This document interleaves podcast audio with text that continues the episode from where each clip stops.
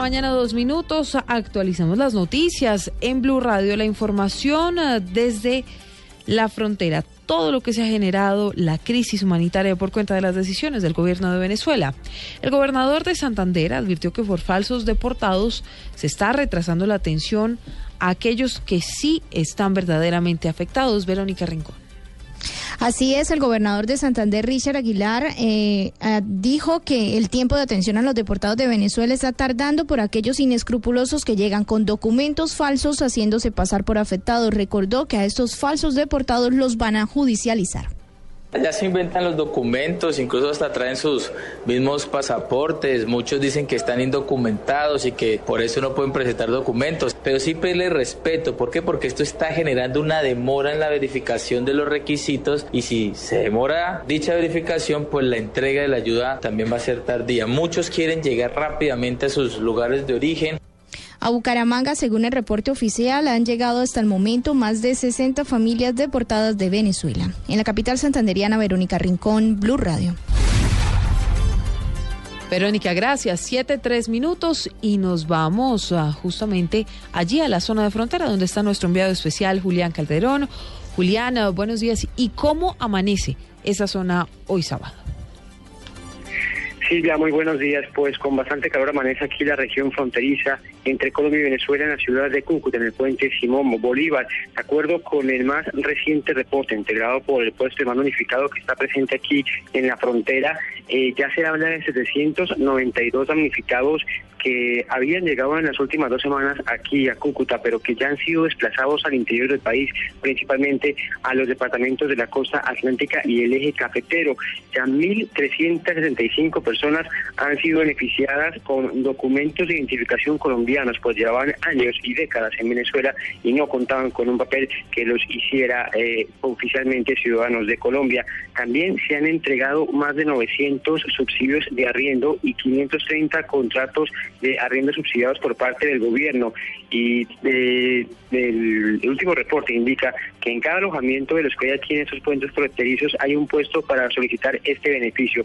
Cabe recordar, Silvia, que en las últimas horas eh, la gente de Migración Colombia eh, está pidiendo un nuevo documento, documentos que aseguren y que permitan verificar que efectivamente las personas que se acercan a pedir la ayuda humanitaria en su condición de eh, deportados y de personas que vivían en Venezuela pues eh, lo, lo verifiquen así.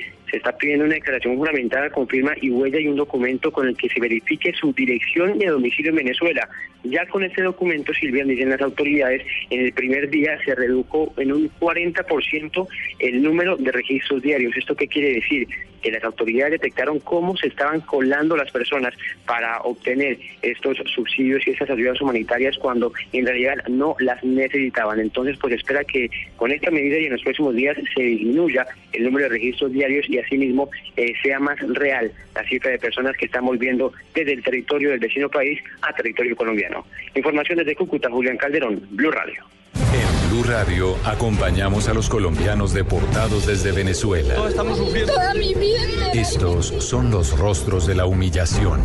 Mi nombre es Marta Lucía Ramírez Quebrada. ¿Cuántos años tiene doña Marta? 26. Bueno, yo estaba haciendo una diligencia en San Cristóbal, bajé a San Antonio y ya no pude esto, regresar a mi a punto fijo, que es de la ciudad donde vengo, donde vivo.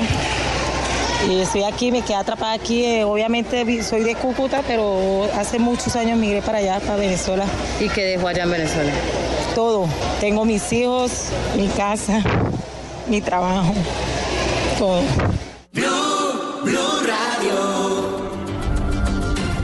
Siete de la mañana, seis minutos. En otras noticias, las autoridades alemanas esperan hoy entre 5.000 y 7.000 refugiados. Camila Correa.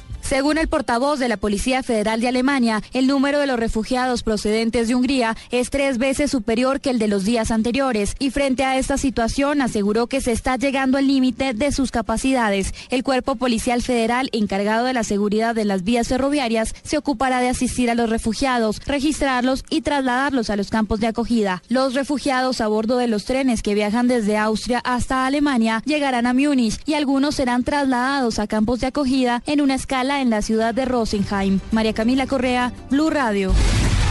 Momento de los deportes. Inició la jornada de clásicos en el fútbol profesional colombiano. Joana Quintero. Buenos días. En el primer partido de la décima fecha de la Liga Águila, Equidad le ganó al Pasto dos goles por uno y le quitó el invicto de nueve juegos sin perder en casa. Guasón Rentería marcó el doblete para el conjunto asegurador, mientras que Biafara descontó para los volcánicos. Hoy la jornada se complementa con los siguientes partidos.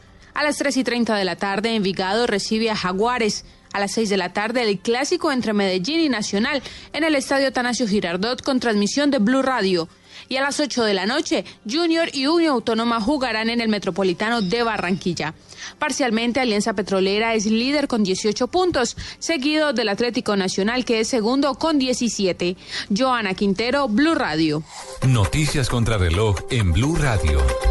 A las 7, 8 minutos, la noticia en desarrollo, al menos 24 personas han muerto y decenas permanecen desaparecidas luego del naufragio de un barco con inmigrantes indocumentados en la costa malasia del estrecho de Malaca.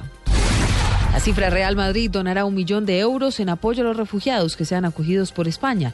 Esto como muestra de su compromiso con la solidaridad, según informó el equipo a través de un comunicado.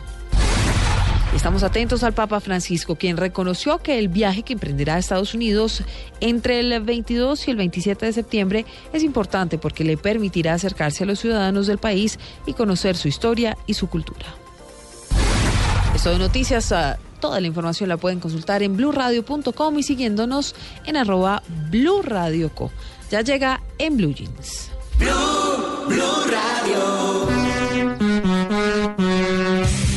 Coordinadora presenta las noticias. Recuerda que ahora puedes pagar todos los envíos con tarjetas débito o crédito. Solo debes solicitar el datáfono. Coordinadora presenta tan simple como mover un dedo. Meñique, ¿qué hago? ¿Qué le pasó, Martica? Es que llegaron por el envío que tengo que mandar urgente.